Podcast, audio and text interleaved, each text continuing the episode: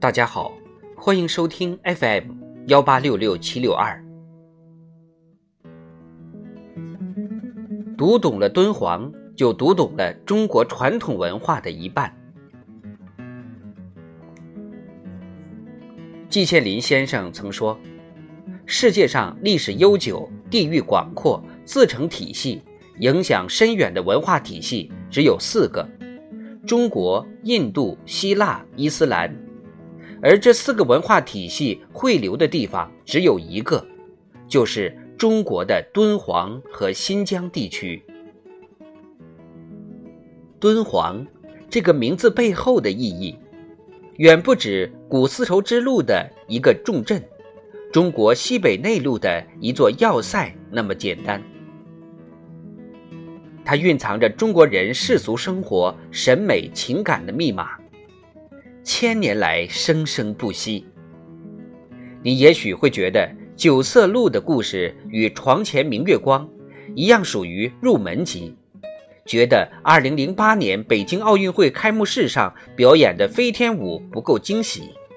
觉得都什么年代了，霍尊、方文山还在写敦煌的新歌里堆砌驼铃、风沙、羌笛这样老套的概念。但不可否认的是，这些符号早已成为你文化认同的一部分。当你试图描述中华文明的厚重、绚烂与包容性时，敦煌就在那里。当然，敦煌并不只是由符号拼贴而成的马赛克。从齐越天曼妙翩跹的腰肢，到胡旋舞者张力十足的指节，从供养人的华丽衣饰到净土世界的山水楼台，敦煌通过莫高窟、榆林窟壁，画中最鲜活的形体与色彩，以朴素的方式向中国人传达关于审美的启迪。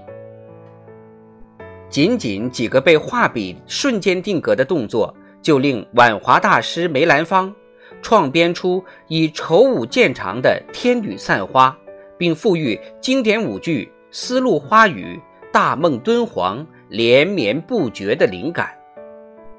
仅仅一抹来自莫高窟第45窟的菩萨的嘴唇上的红色，就启发敦煌研究院另辟蹊径，开发出西式潘通色系之外的系列口红。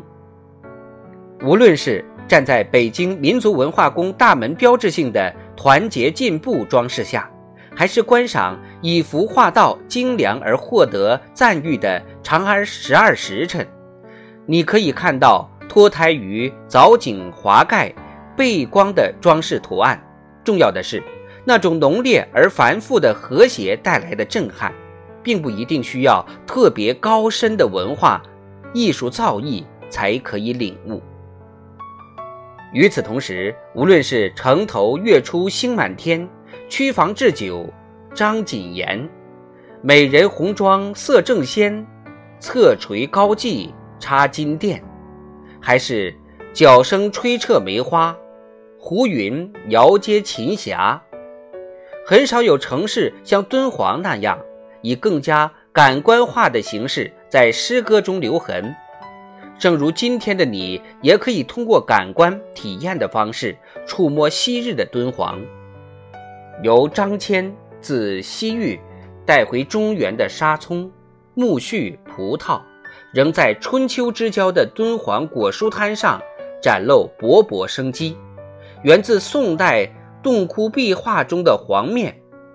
藏经洞文书中的酿皮，则是沙洲夜市上随手可得的宵夜选择。你从来弄不清月氏人、粟特人、回鹘人、吐蕃人、党项人的区别，永远读不对古代史书上那些西域国家的名字。在敦煌，你可以从一饮一食中明白丝绸之路带来的驳杂文化渊源如何缔造了中国人当下的日常生活，这就足矣。值得一提的是，尽管唐朝时中央帝国对葱岭以西的绝对控制力，在天宝10年的横罗斯之战后就已丧失殆尽。尽管自清乾隆24年起，西域成为中央帝国的新疆，直至今日，但王朝的更替、领土的变迁，从未改变中国人对玉门关、阳关这些意象所寄托的想象。与灞桥折柳，遍插茱萸少一人类似，劝君更尽一杯酒，西出阳关无故人。高楼当此夜，叹息未应闲，直向人们内心最柔软的角落。无论是昔时的宦游者，还是当下散居世界的海外华人，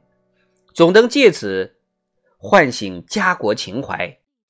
青海长云暗雪山，孤城遥望玉门关，则指向面向外部世界的探索欲。即使汉唐早已如风沙淹没，其后人仍抱有向远看、向外走的天真与果敢。敦煌研究院院长赵升良说，读懂了敦煌，就读懂了中华传统文化的一半。敦煌所承载的那种传统，其实就隐藏在每个中国人的血液中，或者说它更像一把钥匙，启发我们追溯我们共同的生活方式、价值观与审美趣味的根源，并重新认识自己。